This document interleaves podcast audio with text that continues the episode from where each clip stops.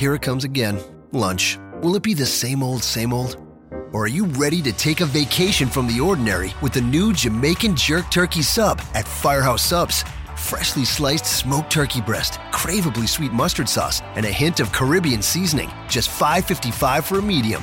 Save time. Order the new Jamaican Jerk Turkey Sub on the Firehouse Subs app.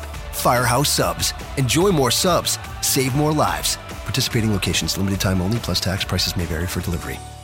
Hey guys, just a quick notice up front that I'm going to be back at the end of the episode to cover some Brit Rush Roundtable news and, in general, our plans going forward. Uh, so if you usually delete the pod as soon as the guys head into outro mode, maybe stick around this time. Or don't. It's your call. I'm not your mother. Or am I? Hmm. See you on the other side. This podcast is a member of the Voices of Wrestling podcasting network. Visit voices of wrestling dot com to hear the rest of our great podcasts, as well as show reviews, columns, opinions, and updates across the world of wrestling.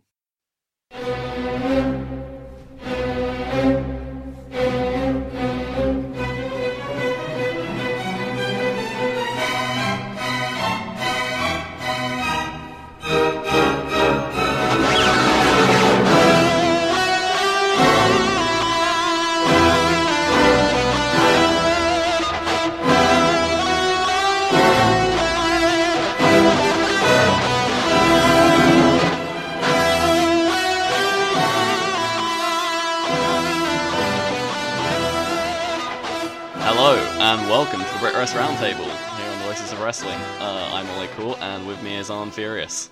Hello. And we're going to talk about British and European wrestling because that's what we do best. Yes, it's been really, really hot in Britain, so if you hear any noises from either my or Arn's windows, bees buzzing in or whatever, uh, Uh, we cannot control that. It's it's a terrible, terrible time. If, if you hear like a wasp or something around here, I, I will chase it off. I'm not going to have it disrupting the, the podcast, but like if a motorbike mm-hmm. goes by, I have no control over that. Yeah, we're on we're on pest control here. And uh, we have three shows planned to talk about from RevPro, W X W, and Attack. Let's talk about some wrestling! No more grumpiness. Uh, so yeah, we'll we'll fly straight into RevPro Live at the Cockpit seventeen, and uh, I've been doing the live uh, cockpit re- live at the Cockpit reviews for uh, Voices of Wrestling for the last few months, uh, since the beginning of two thousand seventeen, I think. Um, and these shows have been low key really good. Like we were talking up how good they were last year, but I think last year they were still a bit exhibition-y and a bit too. You never really know what you, matches are going to be on had, like, the, the next odd, set of shows. The odd guy would really stand out, like Trent Seven. And like yeah. his matches were great, yeah. and you get some other matches that were really good, but then you get an awful lot of stuff on those cards that was just filler. Whereas now it's mm-hmm. like they put the cards out, and it's like, I mean, looking at this card for seventeen, you look down the list there, and it's like I don't think I've ever seen any of those matches before. Like, and he's gone out of yeah, his way the, to find the, the... like seven unique matches just for just because it's the Cockpit, and he wants it to be meaningful. The matches stay fresh, but like the stories have been very consistent this year. Like every every sort of there's sort of been a slot for like each particular wrestler on the card. So like Ginny's match and Eddie Dennis's match, and they've sort of they've kept a consistent theme throughout all the shows of like what this wrestler's been up to. And like they're they're telling good stories that make you want to come back for more. Yeah, should we take a look at this card? The um, yeah, definitely. seventeen. Uh, we'll start start with uh. Two imports actually, and uh, David Starr taking on El Phantasmo, who was wrestling in Britain for the very first time. Um, I'd never the, seen Phantasmo before. I was under the impression that El Phantasmo has actually moved to the U K. He I has think, indeed, so think... technically not really an import. Yeah, well not anymore, but like this is his first match, so he's he's moved to. He's gonna be here for like a year and a half, I think, or a year or something. Yeah, presumably like however long the visa is, oh, but yeah? yeah, like he's moved from. Uh, Vancouver, where he's been wrestling for a decade pretty much, and like I'd never heard of him because he stayed pretty local there, um but he seems pretty good. Like he'll fit in quite nicely. Like he's got a good look, if a bit too much like Angelico, um and has obvious talent, obvious his, in-ring chops. His entrance music has a lot of swearing in it, and I did like that. uh Andy Cordner was sat down on commentary and goes, oh, there's a lot of swearing in this entrance song, isn't there? Mm, mm. You might get him to change that. Yeah, he might get his own RevPro official entrance theme, which is what uh, all the cool kids want these days. I don't want uh, But yeah, this this was uh, like a pretty standard David Starr match, I'd say. Like, nothing like out out of the ordinary. Uh, but like that's what you want from an opening match, really. Like, he knows how to heat up a crowd better than many other people. Well, they kind and, of went, uh, they went about I, half I and half. They kind of started off with a lot of... Um... lightweight comedy stuff, like the uh, yeah, test yeah. of strength where he'd get moving his hand, and um, and then they went into like a, a more like traditional hot opener in the second half with a lot of a uh, lot of really tidy spots. You got to have uh, banter to make it in Brit Rest, or at least hang in there with the best of them. So I think Phantasmo is off to a, a decent start there. Like, do, do you see him coming back for any more Cockpit shows, or was this just like a, a trial run?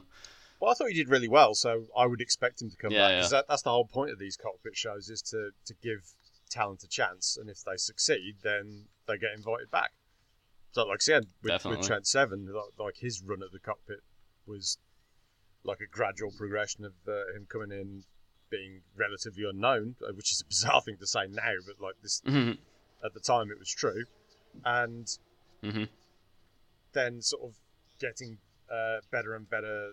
Uh, more high-profile matches until he graduated to the Your Call shows. Um, I'm not sure it'll go that well for El, El Phantasmo. I mean, for starters, like, his name suggests somebody with like a slightly wacky lucha gimmick, but he doesn't have that at all. It's very strange. Yeah, it's a bit early noughties, isn't it? Sort of just some guy coming out but called El Phantasmo. It doesn't quite work. I, I assume, like, earlier in his career he was masked and was unmasked. Possibly, yeah. I, I'm just guessing because, like, I don't really know Canadian graps, but uh, yeah, it's, it seems like a very strange name for like a, a, a normal-looking guy to have. Mm, but, mm. Yeah, I dig his entrance though. His entrance is really cool. Yeah, it's got the like the Naomi gimmick of like the light up stuff. Yeah, yeah. Um, the neon. Yeah, he he def- he definitely got something there. I'd like to see him again, definitely. Uh, moving on, like a surprising result as you read it, but I guess once like you see that C C K interfered in the match, it's less so. But uh, Chapman and all the contenders defeating the London Riots. I uh, didn't think this was as good a match as their first match, which they had a couple of Cockpits ago, where like the the Young Lions basically really brought the the fight and basically just got crushed, which yeah. is is always fun to see. Whereas this was a bit a bit too evenly matched. Like, I just wanted to see the Riots kill them, basically. Yeah, that, it was a little bit botchy as well. Um, yeah, there was, there yeah. was some really untidy stuff in there, which is unfortunate, because uh, I think both these kids are really good. They got a lot of promise. Um, mm-hmm. And I'm not just saying that because uh, Josh Wall follows me on Twitter, and Curtis Chapman, if you look at his Twitter, his, like, um, what do you call it, the banner thing along the top is one of my tweets. Eat a sandwich, that's, Curtis Chapman. That's the one. That's like his gimmick now. Yeah, they always I've, say it on commentary. I've given Curtis Chapman his gimmick. So yeah, yeah, it, but he's good. So you're, you're rooting for them. Yeah, I, I'm rooting for this. I, I think Chapman is Chapman has real potential. Like he, he reminds me of a young gets around the Zack room Sabre really, really Junior well. That's yeah, that's the comparison with, with I was like going to make. Actually, big heavy kicks in there and the technical stuff. Yeah, and sort of like the, the screaming and the skinniness, and yeah, you can yeah. see it. Yeah, they could do an angle where like. Uh, Zack kind of tutored him or something and kind of brought him up through the ranks. I could see that working. Then yeah. then you can have one of them turn and they fight and yeah, it'd work. I'll be okay with it. And he's still only like eighteen oh, as well, so he has yeah. a lot of room to grow. Yeah. Uh, like I say, this match probably wasn't as good as their previous one, which is one I would really recommend. Um, but it sort of sets up Riots and their storyline on the Cockpit shows, which is they're probably going to be chasing the tag belts now with C C K interfering. Um, they've already had a match previously, and that was like that was a strong match and very evenly matched. So they, it seems like they're going to transition the Riots from just being like a team they bring in occasionally to being one of like the feature acts in the Cockpit. The uh, the Riots have been losing an awful lot this year. Mm, like no, putting over everyone. It's the angle in progress, but they seem to be losing everywhere else as well. Yeah, I uh, established team, I guess. So if nobody's like. Pushing them hard, then they're the ones letting other people get pushed. I don't think it's going to affect them in any way because no. they'll always be over. But um, yeah, it's just it's weird that like they're six months in. I don't think they've won a, a single like featured match anywhere. Mm. Uh, next up was Cruiserweight Championship and Josh Bodum, everyone's favourite wrestler in RevPro, taking on Ashley Dunne, and he kind of just crushed Ashley Dunne here. Yeah. I, um, I thought this was too long. I honestly thought that because of the different... I'm, I'm being serious here. Sometimes you need to have them squash matches. Yeah, Because yeah, yeah. The, the difference in uh, like how far along Bodum is compared to Ashley Dunne, who's a relative rookie. He's barely out of the contenders division. If, if you could probably say still in it, really. Um, I don't think you can have that, that long back and forth match. You can have him doing stuff like uh, flash pins because uh, Bodum's all cocky and confident. You can't have him kick out of the Bliss Buster. That was just ridiculous. Yeah, that was like the first first move of the match, though, so it kind of made sense. It, yeah, no, it just shouldn't have been in there. They shouldn't have put that in there. Yeah, I think the problem with this match was... Like, it was a little too ambitious. Uh, Ashley Dunne's, like, a former backyard wrestler, so you can kind of see where that ambition comes from. Um, but he's not got that crisp execution yet, like a Will Ospreay, to, like, warrant it. He maybe needs to tone it down a little bit. But I think his selling is, like, through the roof good. I, I think he could definitely be going somewhere with that. Yeah, well, when you're coming up, that's what you should be good at. You should get that yeah, selling yeah. down first before you can get... And the problem with, with a lot of kids is they don't want to know. They just want to go, I want to hit hit all my spots, get my shit in. But sell, if you get good at selling, if you get good at taking a beating, everyone's going to work, want to work with you. That's just how it is. Yeah. Like, this is how Jerry Lawler got started because like he just got good at being beaten up. He didn't really have... He, the dude's got like two offensive moves. But like he's a legend in, in professional wrestling. He dominated Memphis for like forty years. You can go a long way on just being good at selling. Mm-hmm. So I think they're going to keep Dunne around, certainly in RevPro. They gave him like the win in the big six-man tag they did with all like the junior wrestlers on the last Cockpit show. So they seem to be a little bit enamored with him. So he'll get another go-around, I think.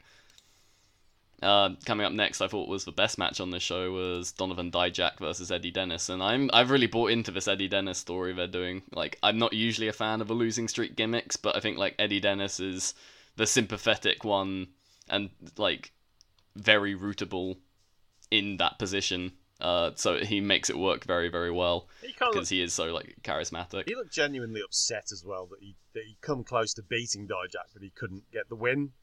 And it's like afterwards, yeah. It's just like, oh, I was close. I was so close.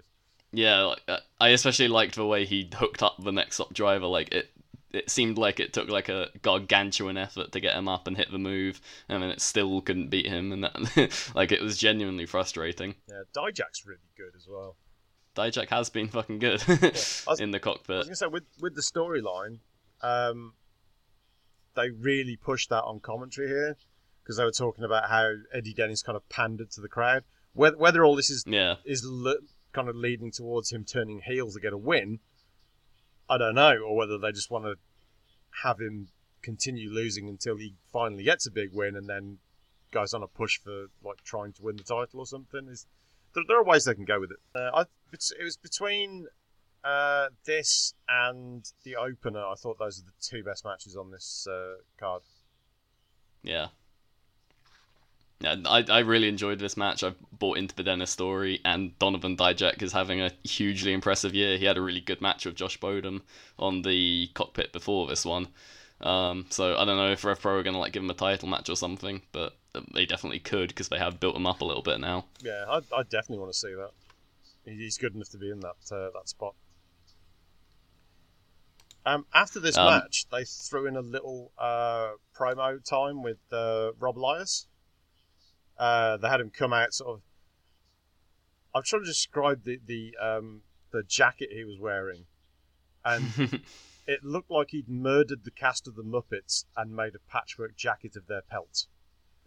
It is it is a bizarre one. I'm not I'm not a fan of his uh, post-contender gear. yeah. So he's... Well, he's he's still technically in the contenders division, but he's... Yeah, like, he's I, just sort of rebelled. Yeah, I don't want to... I don't want to come out to that music anymore.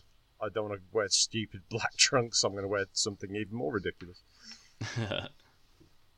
I did like Andy Q's line here, though, where he said, if it's good enough for me, it's good enough for you. That was good stuff. I mean, Andy Q was on fire throughout this show, dropping Oh, when he slagged off World of Sport. Oh, it was crazy. Calling it absolute pish. Oh. That that was hilarious. It's just, he's he's definitely earned the Twitter love. I'll, I'll just say that. Yeah, I've always respected... I I think he's the smartest promoter um, in the U K. Like, I mean, the fact that he was booking Pete Dunne versus Yoshihashi like after the U K tournament was tremendously impressive. Just the amount of like politicking to be able to balance that situation out was pretty pretty tremendous.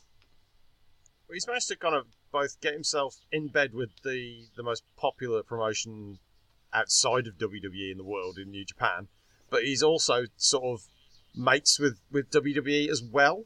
Which I don't. Nobody yeah. else is in that spot. It's it's like he's everyone's friend. It's like, oh, there's there's Andy. Hey, how you doing, mate? Uh, and everyone has that. And he's like univer- universally popular on Twitter as well, which is something almost nobody else in human history has been able to achieve. So they'll they'll turn on him eventually.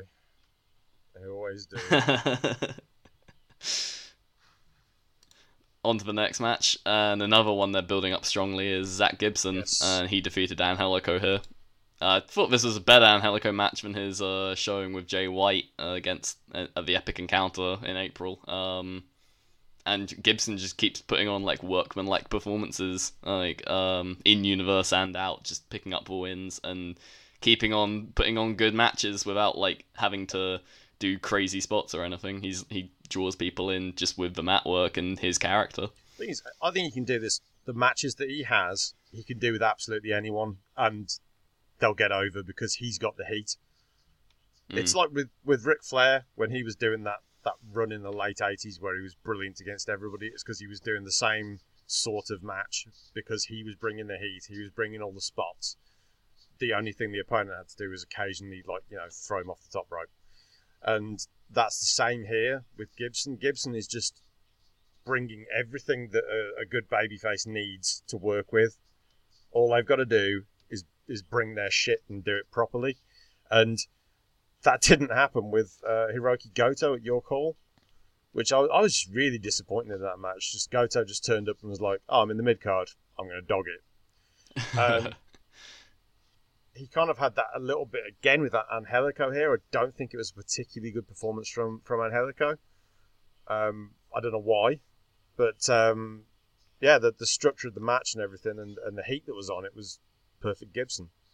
And he's probably the most over guy they've got for, for like, yeah, the heel side. They're building him up really well. And I think his eventual match with Ospreay is going to be really, really awesome. Yeah. And it's going to pay off this well. Um, like ha- like you say, having like a super motivated opponent will do him wonders because then he can, his act gets enhanced even more. Um, and they've built it up really well. So I like I hope they do that on Summer Sizzler and like give it um the stage it deserves. Yeah, I hope it's at Summer Sizzler as well because I'm there. So Uh, we'll move on to Ginny defeating Nina Samuels. Um, Nina, Sa- I've never seen Nina Samuels before, but she was kind of just the the opponent of the week, really, for Ginny, who's kind of just taken over um, the women's spot in RevPro, and eventually someone's going to beat her, and it's going to be a big deal. She is, yeah. Yeah, it was, this was an okay match. It's um, it it was real sloppy at the start. It took a while for them to kind of uh, gel. Um. Mm. I don't know who to, to blame that on, really. It's just sometimes you don't click with somebody. It happens. Um, and then just it got kind of got progressively better. Um, I I think Ginny may have gotten the, legitimately hurt in this because she took a backbreaker that was just absolutely savage. And she was selling her back for the rest of the match. And I it got to the point where I'm like, is she selling her back or is she hers? But that is... Mm. If it was just her selling, then that's that really is credit to Ginny because she's made me think that she was hurt, which is the whole point of, of selling. Is that like a lot of the time you, you watch a match and it'll be like somebody's working the leg and I'm I'm not convinced that the person is injured at all, and then they'll do like a springboard off the top rope anyway, and it'll be like, yeah, that was that didn't mean anything. Whereas this was like, it was a spot that looked vicious, and then it set up like a series of of issues for Ginny afterwards. So if, if that was a legitimate injury, then that was unfortunate. But um, if it was selling, then it was great.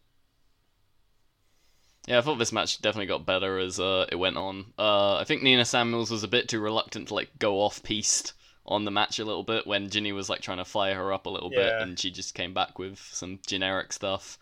Uh, so maybe that's something to work on. But I think Ginny Ginny's obviously here to stay in RevPro, and uh, they're gonna eventually find someone uh, to go over her, and that will sort of produce a second top woman. So they're sort of developing a, a women's division slowly but surely. So it's definitely uh, something to keep an eye on. Uh, we'll move on to the main event now, where C C K, the Chris Brookes and Travis Banks version, took on the brand new Suzuki-Gun team of Zack Sabre Junior and Davey Boy Smith Junior And probably secretly David Boy Smith Junior was um, going off on one in his head to Sabre Junior, who who in his mind has stolen his G one spot, but uh, you know, all smiles for the cameras.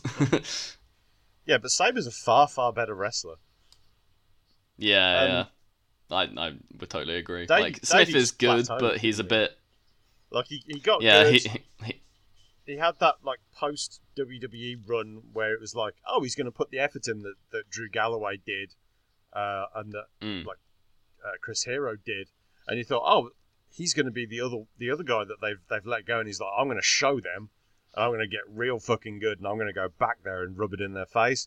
And he kind of went along that route for a little while, and then just he didn't get any better. He just kind of stayed at the same level. Yeah, and like Sabre's the exciting new talented act, and Smith's just a bit same old, same old. Like, he's still good, like a borderline, but I think like he was the fourth best wrestler in this match. So, yeah, yeah. I, to be honest, Davey didn't look that interested in this one.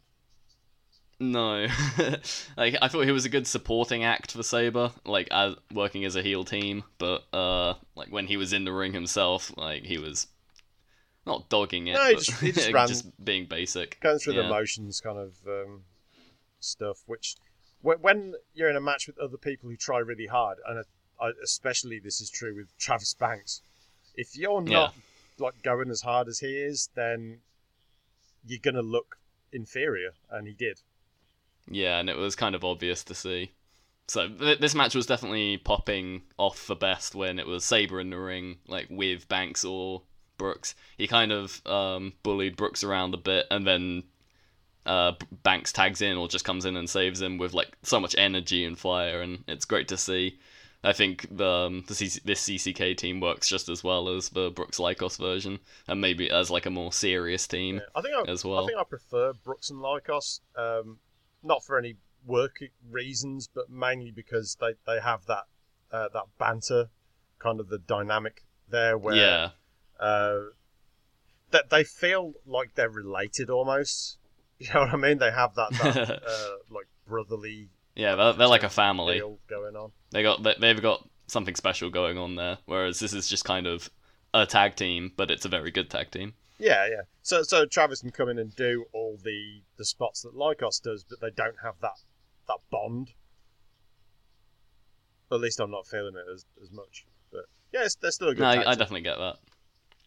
Obviously, the the big moment in this match was when um, Banks and Smith absconded to the back, leaving Brookes and Sabre in the ring. And you're thinking, oh, Brookes is going to get eaten alive. And then he actually makes Sabre Junior, the technical wizard, supposedly tap out uh, to the octopus stretch. And like that's a huge moment, really. And obviously, it's now set up Summer Sizzler. Uh, probably not the main event, but the title match at the very least. Uh, Sabre Junior versus Chris Brookes in probably Chris Brookes' biggest singles match ever. Yeah, I'm happy for him. Oh yeah, tremendous. It, it's it's going to be a big deal for him, and that's sort of like the opposite match to Rey Mysterio, Marty Scurll, which is just like some big dream match, and this is kind of like the, the match more for us, if you know what I mean. Like, more for the the indie fan. Yeah, the people who kind of followed uh, Chris for, for years, and they've kind of getting yeah. the payoff To, to see him come in and get a big uh, big title match. The um, did you think the crowd was a bit subdued here? They usually are in the cockpit. I think that's maybe the one thing I would say bad about the cockpit is kind of the subdued atmosphere. Uh, but usually they heat up towards the end of the show. You know, like usually at the start of the show they'll be a bit quiet because there aren't that many people there. Um, like I think it fits like two hundred people. Um, yeah, but you get it's kind of like a you get like two hundred people at Fight Club Pro and it's really loud. I think it's just like the different atmosphere. It's like a Sunday afternoon rather than like a Friday night, so people are a bit like sleepier. People aren't like that. The you have to walk out of the arena to get to the bar, so people aren't as drunk. Um, simply put, so I think it's a different atmos- atmosphere certainly, but usually it does heat up. And then on seventeen, it didn't really heat up for any of the big matches, which I think maybe let down the show a little bit. I, I think if you are like a big fan of the atmosphere, then Cockpit may not be for you. But I think like the the focus is on the in-ring stuff. It, that is the product in the in the Cockpit. So I think it, it it all depends on what you value more. I think. I think if you're gonna have like a really like great match, I think you need both. You need, oh yeah, you need uh, the no, action I, I do agree that. I do agree that you do need the atmosphere, and I think the cockpit can produce the atmosphere at times. I just don't think it's like always there, or if it's like kind of a middling match, people aren't gonna like get out off off out their feet for it. Yeah, it's but given the size and like the the way it's set up, it's the kind of building that I'd love to watch a show in, but at the same time, because of the lack of atmosphere at the, at the shows, I've been like, well, I don't particularly want to go out of my way to, to go to the cockpit because I can just watch it on tape, you know. I'm not gonna, I'm not, lo- I'm not losing anything yeah. by not being there. I think, um, like you bring up a good point. This is kind of a product not especially tailored for the live audience. I think it does maybe come across better on V O D, and the show we're going to talk about next, I think. Not, it did come across well on V O D, but I think it, it would have been like a crazy atmosphere to be there live for, and that show is Attack Press Start five. We're talking Attack again, yeah. Yeah. We, we don't get a chance to talk about Attack very often. Um, mainly because Not very often, though. It's it's actually quite rare that we've both seen the same Attack show, because it... Uh, yeah. Because you saw the Tag League, uh, not Tag League. Yeah, the, the Chris, Chris Travis... Travis. Invitational, yeah. Yeah, you saw that one, but I didn't see it, so that ended up not being on a, a, a run sheet for the for the podcast. Uh, but we have both seen this one, so um, mm-hmm. the theme of it was that um, basically Attack had, had glitched, and all of the characters were all mixed up. Uh, if you have not seen any Attack before this show, this is not the place to start at all. It'll just confuse the hell out of you. Uh, like, nothing will make any sense. Uh, a lot of the stuff that they did was really good, though. The um, I don't know if you noticed on the, the V O D, the like the watermark was upside down. Yeah, yeah. Um, and like the ring apron was upside down, and the even even the um the poles, uh, the ring poles were like uh covered in like the Matrix uh, glitch effect, which are like just. Small not small touches to make you sh- see that this show is not going to be your average show. They put a lot of thought into it, and I, I do appreciate that. Oh yeah, and I knew it was going to. And be... then, and then at the end, of course, they they like did a, a big sort of reset glitch, and like, did special effects for that on the V O D as well, which I appreciated. You could tell it was going to be a good show right from the start when Bolarama came out, and it was Chris Brookes and Kid Lycos. Uh, Chris Brookes just walking out doing like the uh, Lloyd Katt thing. It just—I'm laughing just thinking about it because like his face was just like he's trying to do that, that that ridiculous grin, and all the way through the match, he was like taking the piss out of Lloyd Katt. He was doing like moves really slowly, and he was looking like he was gassed. Yeah, yeah. And like w- walking around like a fat guy. The whole thing was just which is kind of mean, mean to Lloyd Katt for me to call him that, but uh, you know he he's uh, larger than average. No, Chris Brookes was having a whale of a time here, yeah. And I, I very much enjoyed Lycos uh, being Splits McPins but wearing the Lycos mask. It's just like we can't not wear it. I, I liked that all the all the mask characters didn't switch masks. Which I found that funny. Like, they just kept, like, it, it was especially weird for the Lovemaking Demon match, where it was that that was still the Lovemaking Demon. Yeah, I'll talk about that one when we get to it, but... That was a weird one. the, they did a lot of other cool stuff here. They had, um, Shay was a babyface, he was announced as Chris Roberts. And the crowd uh, started chanting, "This is normal." Which, uh, I don't know, that just made me laugh. Um, yeah, sorry, I, I just realised that I said it was Bolarama, but it was it was uh, like Brooks and Lycos as Bolarama versus C C K, yeah. which was Lloyd Katt and Splits McBins. It the the work in this match was great because they've worked with each other so many times, they know all, all of each other's spots, and they were just picking up on all these little details of each other's work, and it. If you if you've seen the, the, this match before, like the other way around, the work that they did here was some next level shit. Oh, it was tremendous. The um, yeah, it was, like, so much fun. Uh, the C C K um, Bolarama matches, and like this was obviously the weirdest one they've done, and kind of like it was never going to be as good as the last ones they've done, but like just a different take on it. It was a strange one, but a good one. The um the second match on this show was the like E C W uh, tribute one. Uh, Drew Parker's been doing this uh, E C W gimmick since he got knocked out in the bingo hall and woke up thinking he was in E C W. Um, so they had three other guys on this show playing uh like E C Drew characters, which was Sab Drew, uh, the Sand Drew, and the Drew Meanie. And then uh, Drew Parker himself came out as Sting because it was glitched and he was he was, he was in W C W. Um, I I've been trying to be kind about Drew Parker's uh, run because I know he's just a kid. He's he's only like eighteen years old, and he's been doing some pretty decent impression work. Some of these matches, these E C W matches, have been like, they could have actually have happened in E C W. They're that bad. This was just... Maybe that's why they gave him this gimmick. I, I've, I've got no problem with Drew himself. Like, uh, I've seen a lot of his matches where he's out of gimmick and he's he's great. But um, I don't know. I, yeah. Maybe it's time to put this one to bed.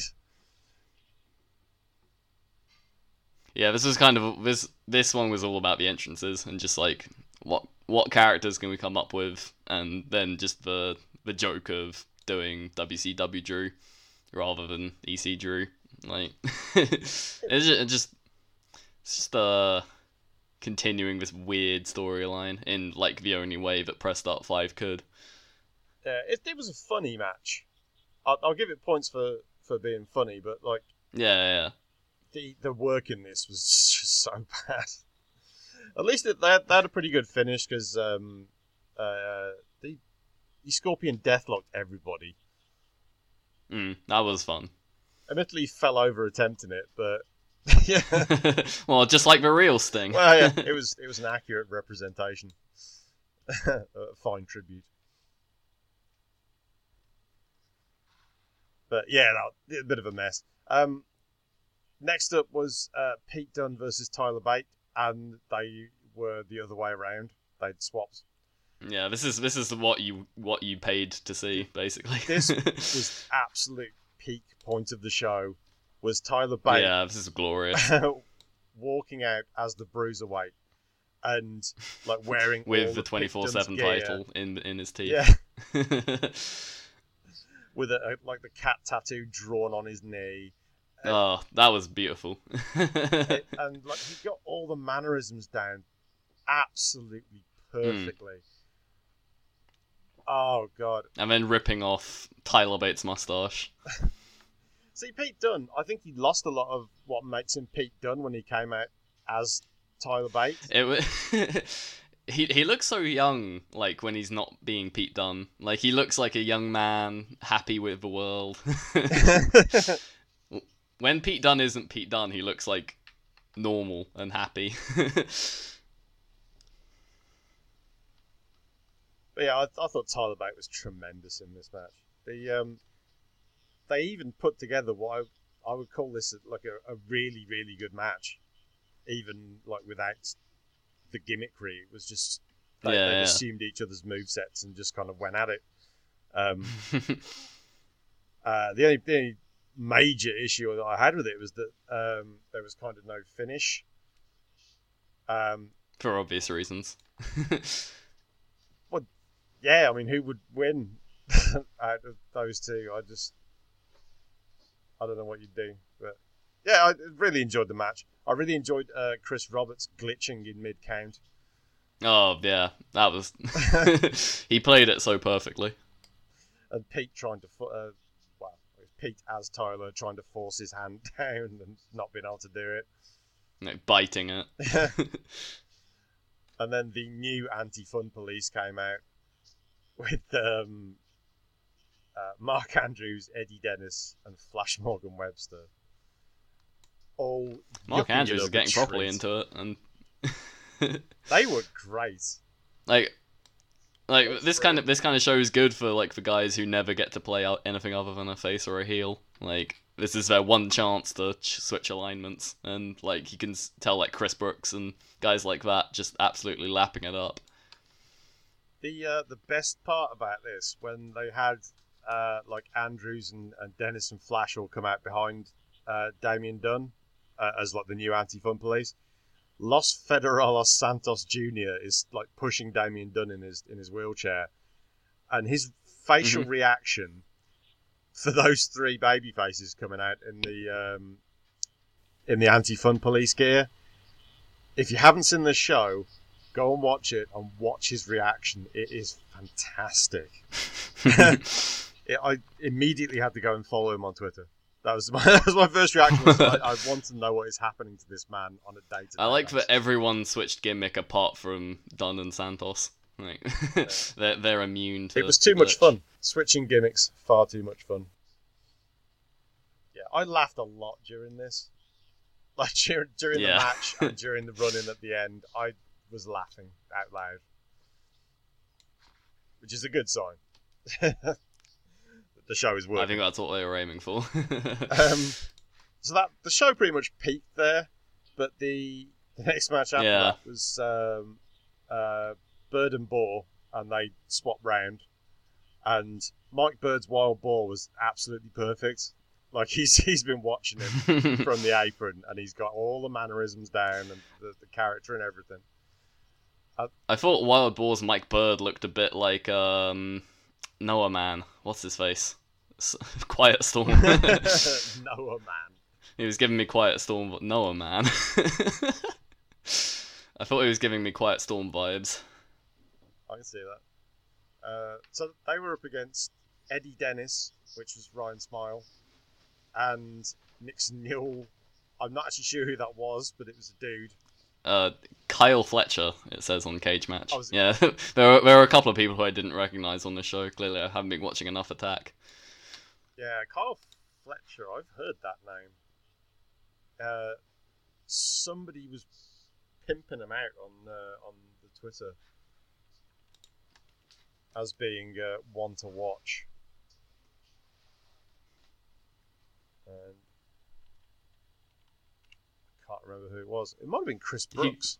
He, he got um he got a very strange Nixon Newell down with his uh very feminine screaming. Yeah, I I wasn't keen on, on Ryan Smiles, Eddie Dennis, but um I'm also... I did enjoy when he tried to pick up um, both of Bird and Boar and just completely just failed. Fell over, yeah. He's isn't strong enough. um, I'm not sure what the gimmick stipulation on this match was. Was it supposed to be like a? It's like a table match. Yeah, this was like um like a Mario level, because at one point um, Boar as Bird picked up a like a one up health heart. And yeah. gave it to the referee and somehow like redeemed energy or something. I'm not entirely sure what was going on here. And they eventually won by sending um, Dennis and Newell, Smile and Fletcher through uh, the boxes on ringside. So it was some sort of Mario thing. I, this is, I'm not entirely sure. This is the point where the I could have done with some kind of commentary. Just telling me what was happening. Yeah. I'm sure it's really obvious to somebody, but it wasn't obvious to me. Um, next match of that was uh, Lovemaking Demon versus Elijah, and they they'd swapped gimmicks.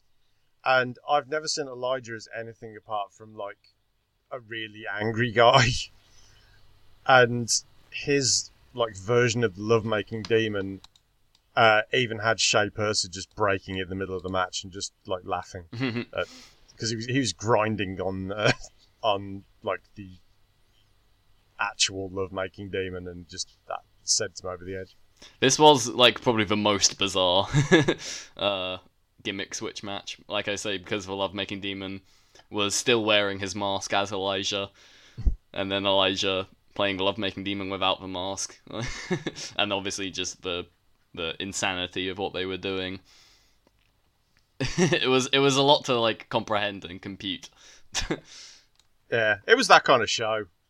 Um, it was it was very strange. But to, to be honest, I remember when we were in Germany and and uh, Christian Jacobi said he really liked Attack because they yeah. did their own thing. This is the most Attack show that Attack have ever done. I I can see that. Yeah, you, you have to know at least what Attack do and some of the characters in it to get it. And obviously it is it is a show just entirely based on one gimmick. it's it's not going to be for everyone.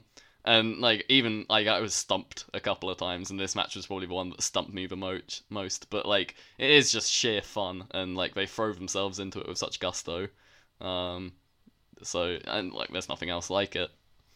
I was a big fan of uh, if we move on to the main event.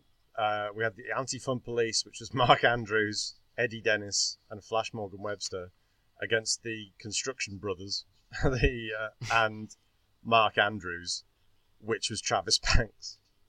I think this was my favourite gimmick switch. Travis Banks absolutely slayed me in this. When he's, he was like walk, he did like the skateboarding around the ring, and as he was walking past the front row, he just said, "I'm from Wales." I'm in a band.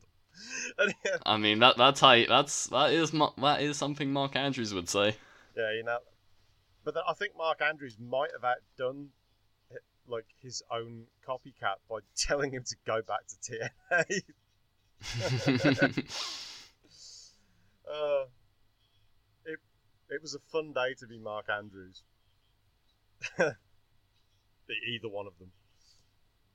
This match um, probably had my favourite spot of the whole show, which was Jim and Lee, the Brothers of Construction, who have recently gone over to the dark side of No Fun. Um, and here, obviously, with the gimmick switch, they went they reverted back to being the Construction Brothers, and it was put upon them to set everything okay um, by inserting the Press Start five disc into the GameCube to reset Uh, Attack, which was inside the GameCube, I suppose. Also, I I was thoroughly enjoying everyone holding the Nintendo GameCube handle, which is like its spe- special defining feature, according to Nintendo. Um, just on a personal level, I enjoyed I enjoyed the video game console with a handle gimmick. Um, but um, Jim and Lee obviously were faced with an ethical dilemma, which was embraced by the crowd, and eventually they opted for the the the good the good and true thing to do, which was to reset uh, the system and it, turn themselves back to No Fun. Yeah, yeah. I, I I love the fact that just before they repaired it, um, they they shouted out, "We fix things. That's what we do." It was just like it was every, it was beautiful, perfectly in character. It was it, it was delightful. And then the screen went fuzzy. And Pete Dunne, or not Pete, Damien Dunne died in his chair, seemingly. And everything reset back to normal with uh, the face team coming out as themselves and pinning um, the now evil Brothers of Construction. I like that they switched their, their the colour of their trousers from like, red and green to then black when they were part of an, the Anti-Fun Police. They found the time to do that. Yeah, this is a very surreal show. I, I enjoyed it a lot. When you watch a lot of wrestling, it helps if a company does something completely off the wall and different, because yeah. it, it really stands out. It's like we were talking about that Cockpit show at the start. At the end of the year, I'm not going to remember that Cockpit show at all. Um, yeah. That's no offense to RevPro. They they will put on better shows than that. Uh, they'll put on more memorable shows than that. Attack are putting on the kind of shows where there's something happens on the show, and I'm, I, it's always going to stay with me. And at the end of the year, I will still remember this this ridiculous press start five show. Yeah, you're not going to forget um, Dunne and Bate swapping gimmicks anytime soon, because like they're sort of the people of the moment right now. Um, and just for them to throw themselves into a show like this with and have probably like the most surreal match on the show, um, it's just excellent to see. And like it shows that people like believe in Attack as like a concept. Yeah, I love it. I do. That Attack just don't give a fuck. They really don't. like, That's what you want. Yeah, I just I want more promotions like that. I uh, recently watched um, uh, one of um, Anita's retirement tour matches, and it was a uh, it's like a six man tag, and they had the. Uh, an electrical blast baseball bat gimmick going on, and Bob Sapp was in it. Um, I want stuff like that to happen, because it's like, you want the weirdness, because it stands out. Mm-hmm. And I can see why W W E do what they do so often, by just throwing completely off the wall shit out there and like putting titles on Jinder Mahal, because it's like, it's memorable. It's like putting on putting on a load of great matches one after another isn't memorable. It's just the right thing to do. So, yeah, I, I appreciate companies that try and do different things, because I watch a lot of wrestling and I want alternatives. And Attack is that. In yeah, I, I, no, I definitely agree with that. Got to have different kinds of promotions out there, and Attack are doing something uh, very, very different and very, very cool right now. Uh, anyway, we have a new heel stable in W X W on. It's Rise. Rise. And Chris Colin is not a happy man, so he's decided to enlist uh, some G W F boys to come and take over W X W. I, what do we think of Rise? Well, I thought Colin was turning heel anyway, because he, he'd just been looking increasingly frustrated with uh, Francis Casper uh, over the past couple of months. It was just... It felt to me like, like Colin's always been it better as a heel, because he just looks like an asshole. It's like, if you're... you, he's pre-genetically determined to be a heel. Just look at him. Yeah. He just he looks like a heel. Um, yeah, so he's brought in these, these boys from um, from outside the company, giving it kind of a... I don't know what I'll say, if it's like an N W O E type vibe, but it's it's yeah it's guys that you don't really recognize, and they've come in and, and invaded. um I think where it's kind of run a bit cold for me so far is that I don't think any of them are particularly like outstanding at professional wrestling. Like, if I had to pick yeah the I best think one, there's it... there's not one um there's not one guy who really stands out above the others, or like a guy who's obviously there like designed to get over within the group. Um, but like as we're going to talk about on this show, I think Ivan Kiev like really showed up, and he wasn't the best guy in his match, but he certainly contributed to it to make it a really awesome match. Yeah. Well, how, how did you feel about Colin and uh, Francis Caspin? Because that was the opening match. Obviously, obviously yeah. Colin had to win here. He had to. I, no, I did think this was a good match. Um, it, it was a little bit not like a blood feud, but it, it did... deliver pretty solidly. Like, I don't think Chris Colin's ever going to be like a main event guy. Uh, they're giving him a little push here, and I think that that is good. And obviously, the, the big reason behind Rise as a concept is obviously Axelita Junior leaving and sort of having to end that ring camp ring camp story pre- prematurely. Yeah, so they're sort of going in a different direction here, bringing in a lot of new guys. See what throw a lot of stuff at the wall, see what sticks. I think that's a really good idea, and they've executed it really well so far. Um, Like, these guys do feel important within the hierarchy, and obviously we'll have to see who delivers and who, like, stands out and who stays in W X W for, like, uh, the long term. But so far, it, I, I've I've enjoyed it. I, I thought we're obviously going to be talking about this Hamburg show that they put on on uh, W X W Now, and I thought Rise as a group really show, show, showed through here. Um, Chris Colin himself, I don't think he is going to be a main eventer. or anything, but I, I thought he was solid here. I think they can keep doing more Colin Caspin matches if they want to do that, if they want to keep the feud going. I think that, that'd be a pretty good thing. I think if they're going to push like one of the this group over the rest, at least short term, I think it's eventually. It's Colin, yeah. I think because um, the others are not really at, at his level, um, don't have his experience, um, don't have the chemistry that he has with uh, people who are already in W X W. So I think if, if I had to pick one of them that was going to get pushed first, then I'd say it'd be Colin. And it depends what they want to do with the with the group as to how well he does. But yeah, it's it's interesting that they're, they're doing something different, which uh, which I appreciate. But it, like you said, it really is a shame that the, the wheels came off the, the ring camp thing because it was great. Yeah, definitely. Lightning in a bottle, that was. Yeah, like the whole thing from start to finish did not last very long. Like pretty much from Tag League to sixteen karat. Yeah, that was great. Oh well. Uh, we'll move on to Kim Ray defeating Pete Bouncer, another new guy in the Rise group. I thought it was kind of odd that they would have any one of the Rise guys lose so early in like a prominent position. And Kim Ray isn't really doing it for me right now as a as a babyface. I thought he was quite a lot better as a heel.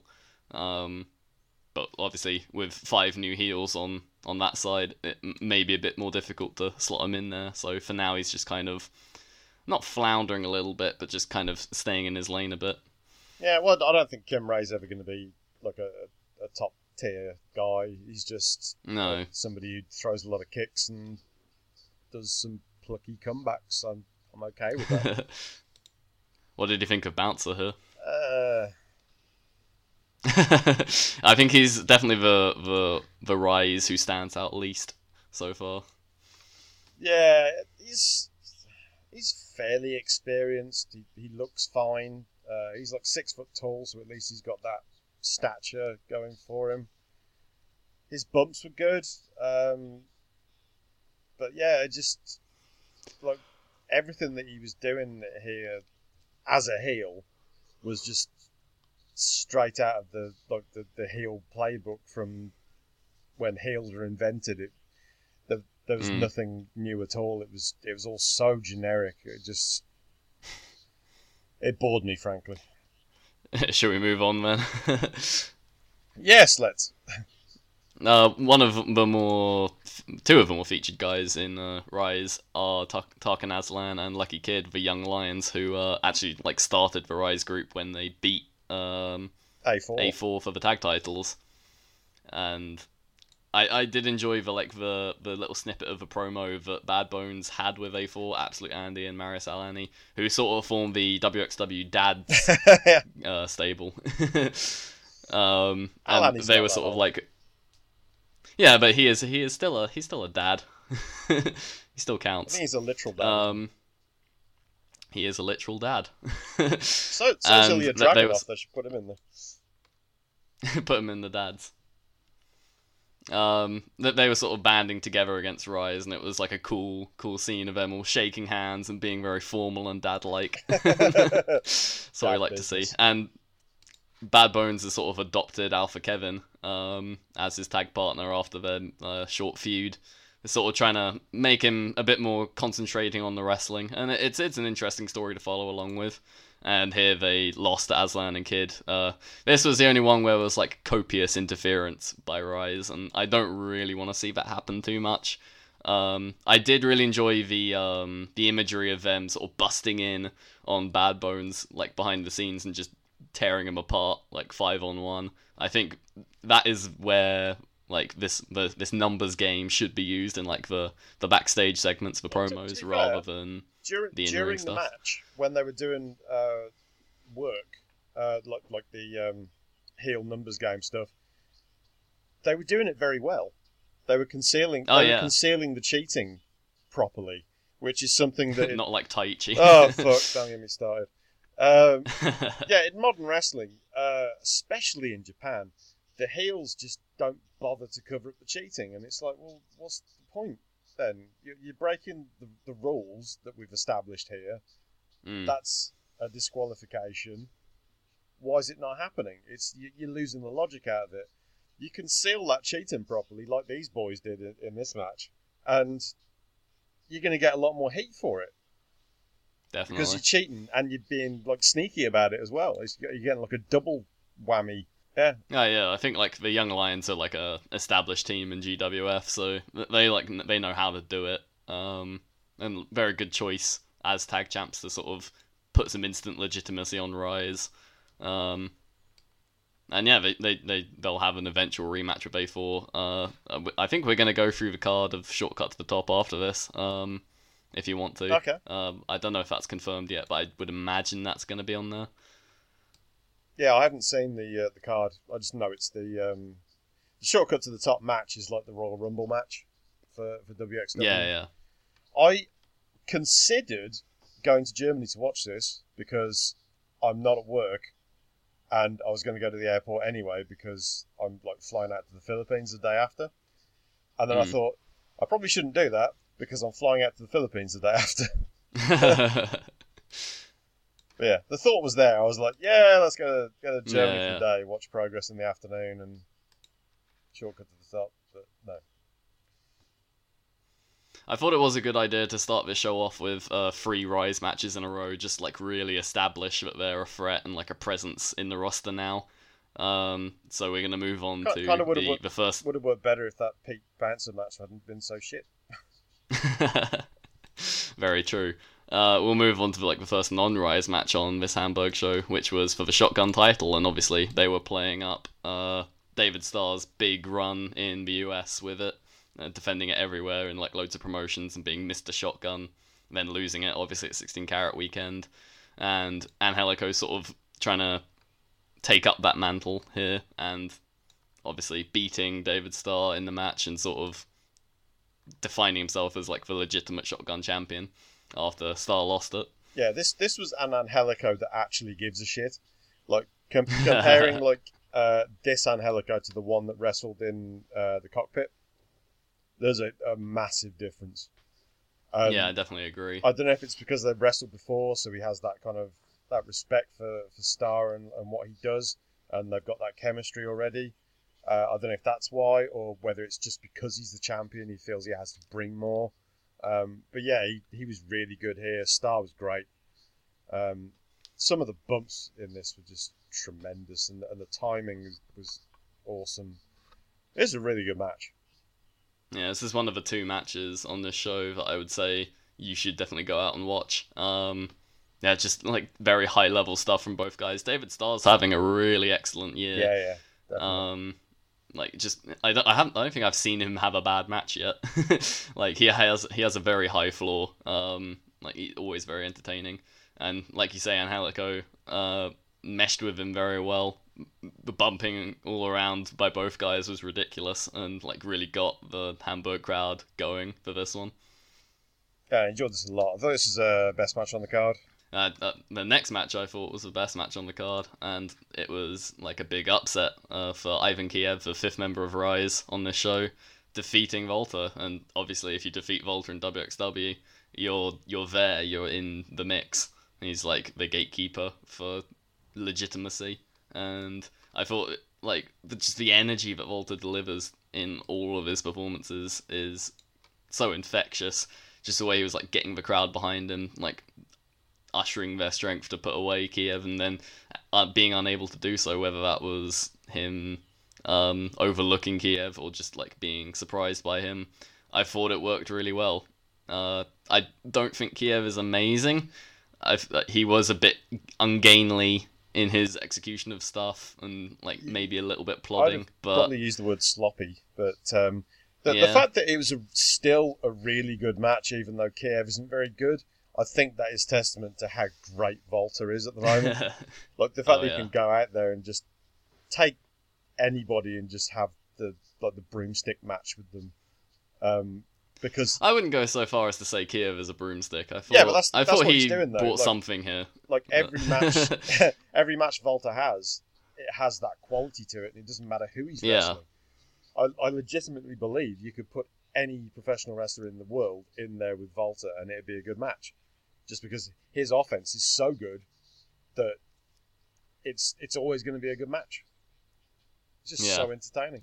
The, the only thing I didn't like about this match was that uh, K F won, because it felt that um, that Volta was just so superior to him in the ring that it just didn't make sense when he lost. Especially as like he, I think he just took a pasting for the I whole match. I think they were trying to. Um... I think they were trying to get over the fact that Kiev is like the Iron Man of the Rise group and like isn't gonna take a loss lying down. Um, time will tell. Sure. Like if he if he can have a few more good matches with guys who aren't Volta, if he can like have have a good good resume, then they, they may be able to push him as like the breakout star of the group. From, from the beating, I think he, he took, does though, have that potential. It's like, but he took such a beating in this match that he would have gotten over if he'd have lost. He didn't need to win. Yeah. Even uh, from a point of view of like a new heel stable, it's like they've sent him out there against Volta, and he's he's hung with him. He's got beat, and then next time round they can kind of cheat a little bit and get get him the big win. Yeah. And I'd have been fine with that. That's, no, that's I, I, so, I definitely see that. Yeah, I was I was a little bit upset that they kind of they put him over, and now it's like, well, now it's like he doesn't need that that help to get over like a, a big star. So what's the point in them being in, in the heel group if they're not going to use the heel group at all? It just, it's it was just a bit strange to me, the the booking on that, but I'll have to see where it goes, I guess. Yeah, I do get that. Uh, one of the bigger matches that they've been building to for a while now on uh, Shotgun is uh, Bobby Guns versus Damac. Loser leaves ha- town, loser leaves Hamburg, quite literally loser leaves town, in that the loser would never be able to wrestle on the Hamburg shows ever again. And like they played up that Damac was from Hamburg, and I presume there's some sort of Manchester-Liverpool-esque rivalry between Hamburg and Bremen, because Bobby Guns was waving around yeah. his the, the Bremen flag. That's um, I believe it's called the Nord Derby. It's um, like the the two teams from uh, from northern Germany that are like the highest in the. Uh, The Bundesliga, yeah. So that they're the, the rivals. Like, like you say, Manchester and Liverpool would be a good comparison. There was also an odd moment here where uh, Damac accosted Bobby Guns in the shower, presumably naked. Like homoerotic undertones in this one. Accosted, uh, why? Accosted. And also, the story was built around Bobby Guns sort of claiming that he'd had sex with Damac's girlfriend while he was participating in the Cruiserweight Classic, which uh, I kind of like. Bobby Guns is just sleazeball act. Like, there's just nothing redeemable about him. Oh yeah, he's an asshole. Thing is, like, I, I know I've said several times that I don't like Bobby Guns, but I, it's getting to the point where me disliking him is more because he's he's a heel than because I don't like him as a wrestler. So that means he's doing all right. I think he's good enough as a wrestler to like let his heel act shine through without like having to worry about the wrestling. Like, he isn't a very good wrestler, but like he's not a terrible wrestler like Taichi. uh, um yeah uh it has got to the point where I cheer loudly for for Bobby Guns losing, which mm. that's usually good, I would say. Yeah, and this match had a lot of heat for it. Like, people were getting really behind Damac as the hometown guy, and I thought that they ended up having a really good match. Like, this was the best match they've had together, and probably one of the best matches either of them have ever had. Um, like, neither have incredibly strong resumes as singles guys, anyway. Um, so I thought this was this was definitely like a good payoff to all the build they've done for it. So with the Damac losing here, is this just part of an angle to have him wrestle again, to to have to win the right back to wrestle yeah. in, in Hamburg? I, I would assume so. Or I feel like is, if he's going to stay around... Is he leaving? Yeah, I, we don't know, really. Um, I ha- haven't heard anything, of, like, rumours of him moving to the Cruiserweight division of W W E, well, which obviously yeah, they, he hasn't in for. They did the angle um, on Shotgun where uh, like he's got his phone, and like you can see over his shoulder, and he goes to delete uh, like Axel Dieter Junior's phone number and doesn't, mm. and then he goes to like uh, Axel Tischer, um, Alexander Wolf, goes to delete his phone number and doesn't, and then he goes to uh, like Volta and deletes Volta's phone number off his phone. So they're they're definitely playing it up, if even if it isn't going to happen. Yeah, st- something's going on there. So, but it's it's making me interested in, in whatever they're going to do. So that that's good. And then we'll move on to the main event for the unified title. Uh, Jørn Simmons beating Emil Satochi, and you know Jørn Simmons would have been fired up for this one because uh, Satochi was the guy who like got him interested in wrestling in the first place, so being able to have a main event match with him would have been a big deal for him. Yeah, like the first uh, wrestling he saw on T V was was Emil Satochi, wasn't it? I remember him saying that in the uh, uh, like the press interviews in, in Germany for Carrot. Um, they did a pretty decent job of building Satoshi up, but I really don't buy him as a as a threat, even though they had him beat him with a uh, Spanish Fly in a tag match before.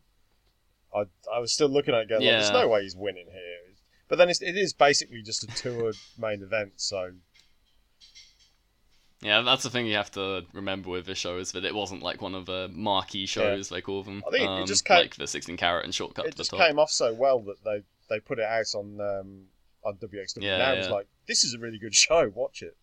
So, um, yeah, and I agree with the sentiment. I think uh, the vast majority of this card is really, really good. Yeah, that, I thought the main event was pretty good as well. Like, I probably nothing I'm ever going to remember at the end of the year, but I I think um, for sentiment, certainly, Jørn being able to have this match with um, Emil was probably important to him. And I thought Satochi did a good job of appearing legitimate, even if, like, in the back of your mind, you always knew that, yeah, he's probably not going to win.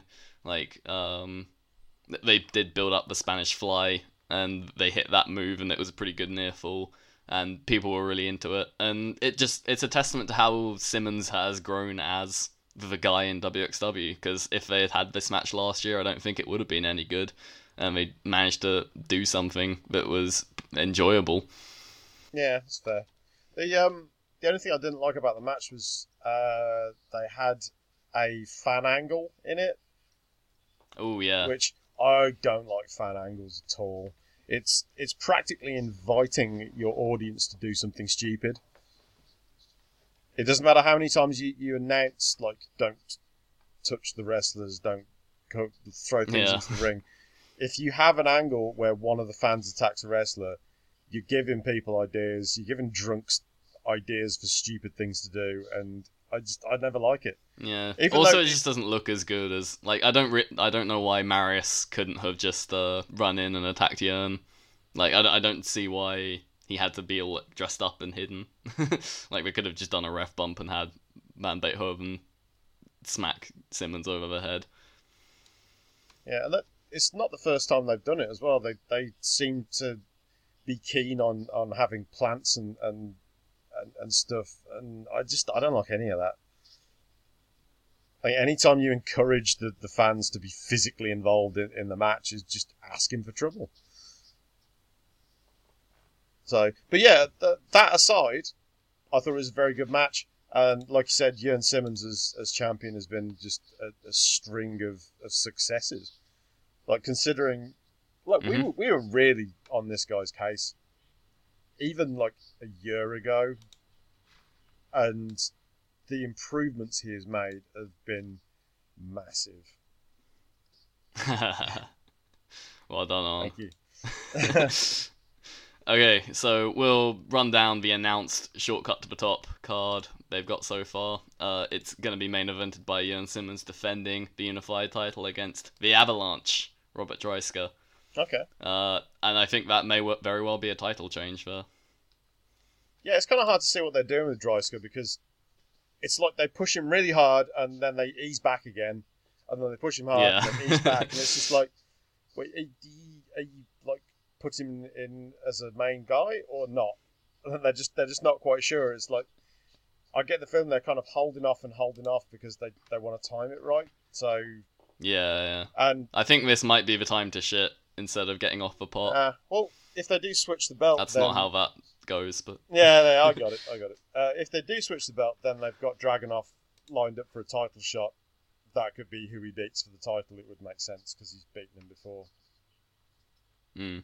Uh, the Shotgun title is a three-way, uh, and Helico defending against David Starr and Emil Satochi, the last two champions. They like doing that. That belt changes hands a lot.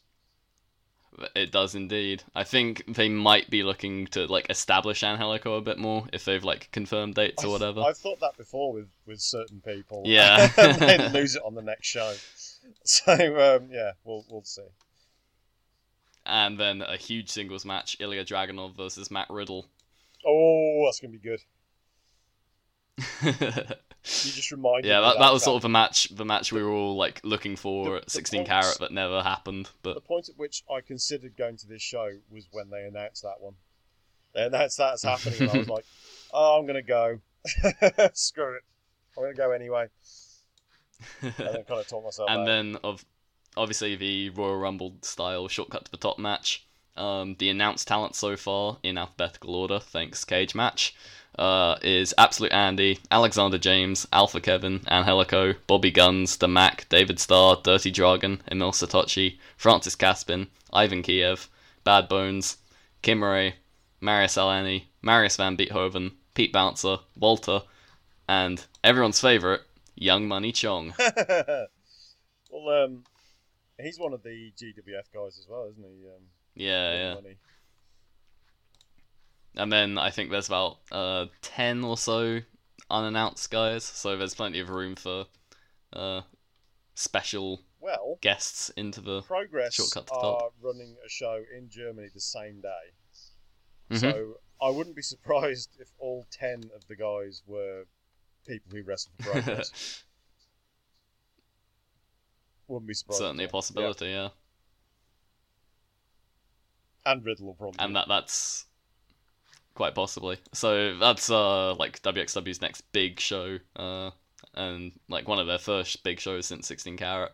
Um, so it'll be it'll be interesting to see if they do put over Avalanche, and uh, he's never held that title before, so it'll be interesting if they do finally pull the trigger. Yeah, I'm looking forward to that one.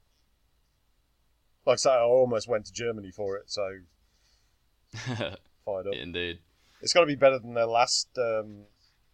Uh, major show was the um, the Superstars of Wrestling show, which had uh, a Buff Bagwell match on it that was atrocious. It was. So That's bad. Why we didn't talk about it on here. Yeah, yeah. But if we did, it would have been me slagging off Buff Bagwell for, for an hour. So bad. Apparently, he's going to retire. I thought he retired about fifteen years ago. He no longer has the stuff. No, definitely not. Uh, is there anything else you want to talk about, or should we get out of here? Uh, let's get out of here. Uh, anything you want to plug on? Uh, well, you can uh, go over to review reviews dot com uh, to read the majority of my work. I also stuff at Voices of Wrestling, and you can follow me on Twitter at Arnold Furious.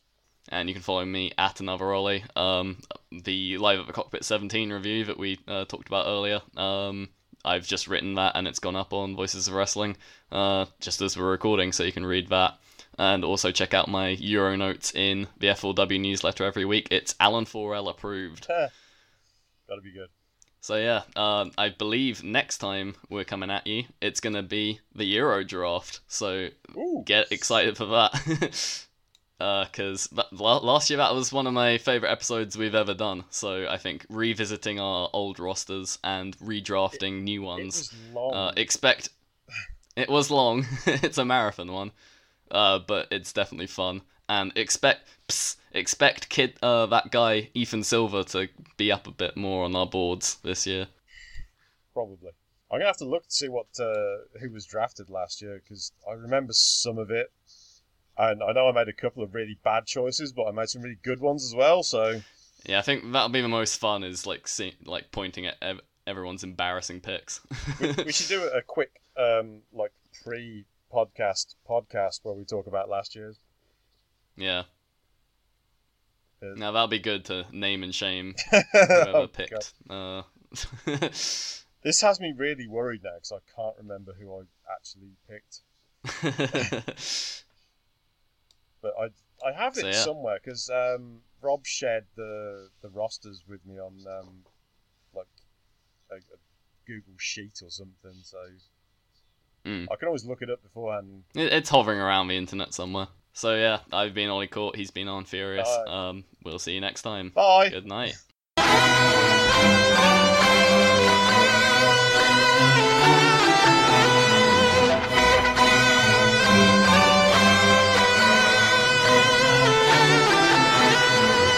Hello again, guys. Uh, back again, as promised at the start of the episode. Actually, if you're a newer listener, you may have absolutely no idea who I am, so I should probably introduce myself. Uh, I'm Robin Reed. Uh, I used to be the host of this show, but I've slipped back into a producer slash editor role, uh, with the occasional guest appearance when I'm needed. Uh, I run the European side of Voices of Wrestling, so any complaints you have about that, probably my fault. So with that out of the way, I just wanted to say thank you to each and every one of you who listens every week, or every time we put an episode up. Not quite every week, but you know. Uh, we're blown away by the numbers this show does, um, and want to keep growing the show more and more. So, as part of doing that, we're going to be moving to a more regular schedule. Um, from now on, uh, touch wood, uh, the Brit Rest Roundtable will be coming out on a bi-weekly schedule every Monday. Well, every other Monday, which is what bi-weekly means. Nice. Uh, there may be the occasional exception, but uh, we're really going to try to stick to that. However, uh, so much happens in Brit Wrestling these days that a bi-weekly schedule is only just enough to cover it. Uh, and missing an episode would be a real problem because we get behind, and you know, we, we want to cover uh, all the major events in Brit Wrestling, and monthly would not be enough to do. That said, uh, we like to occasionally do episodes that change up the formula a little. We're not just running through um, upcoming or shows that have just finished. Some examples of these are our tour episodes with the interviews, like we did with the sixteen karat, uh, the Britties, which are uh, our uh, year-end award episodes, um, and the Euro Draft uh, that we did last year with Ian. When we do do an episode like that, though, uh, we're going to be placing it in a week between two regular episodes, uh, so for that little period we'd be going weekly. Uh, that way we wouldn't get behind on our, the wonderful world of Brit Rest. Does that make sense? Um, probably wasn't explained too well. Uh, oh well, you're smart people. You'll figure it out despite my best episode, my best efforts to ramble and be confusing. Basically, expect a Brit Rest Roundtable every other Monday. Apart from sometimes, it'll be every Monday. Get it? Got it. Good. As for the near future, here's what we got planned. Next Monday, I'll be joined by Ollie to revisit the Euro Draft we did last year, and with the benefit of hindsight, try and decide who won. Uh, we'll set up some sort of late thing for you guys too, too because um, you guys are far better impartial judges than we are. Then the Monday after that, we'll be back to a regular episode, but I think Arn is away for that, so I'll probably be stepping in to talk uh, British J Cup with Ollie. Um, we'll both be at that too, so if you're you're going, make sure to say hi. Uh, then two weeks after that, Arn will be back for another regular episode. And then the Monday after that, which I think will be the thirty-first of July, if I've got my dates right. Strong possibility I haven't.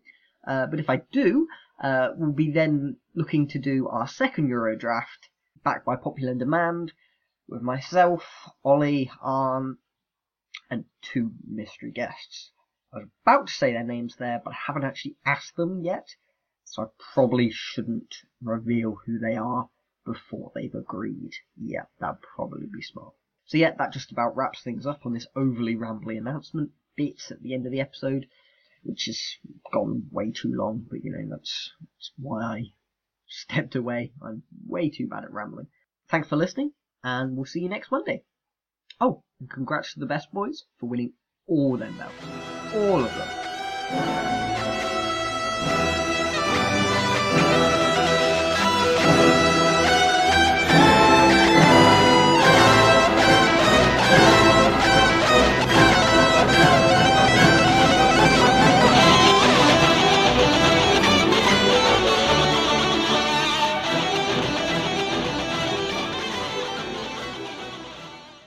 Here it comes again. Lunch. Will it be the same old, same old? Or are you ready to take a vacation from the ordinary with the new Jamaican Jerk Turkey Sub at Firehouse Subs? Freshly sliced smoked turkey breast, craveably sweet mustard sauce, and a hint of Caribbean seasoning. Just five dollars and fifty-five cents for a medium. Save time. Order the new Jamaican Jerk Turkey Sub on the Firehouse Subs app. Firehouse Subs. Enjoy more subs, save more lives. Participating locations, limited time only, plus tax. Prices may vary for delivery.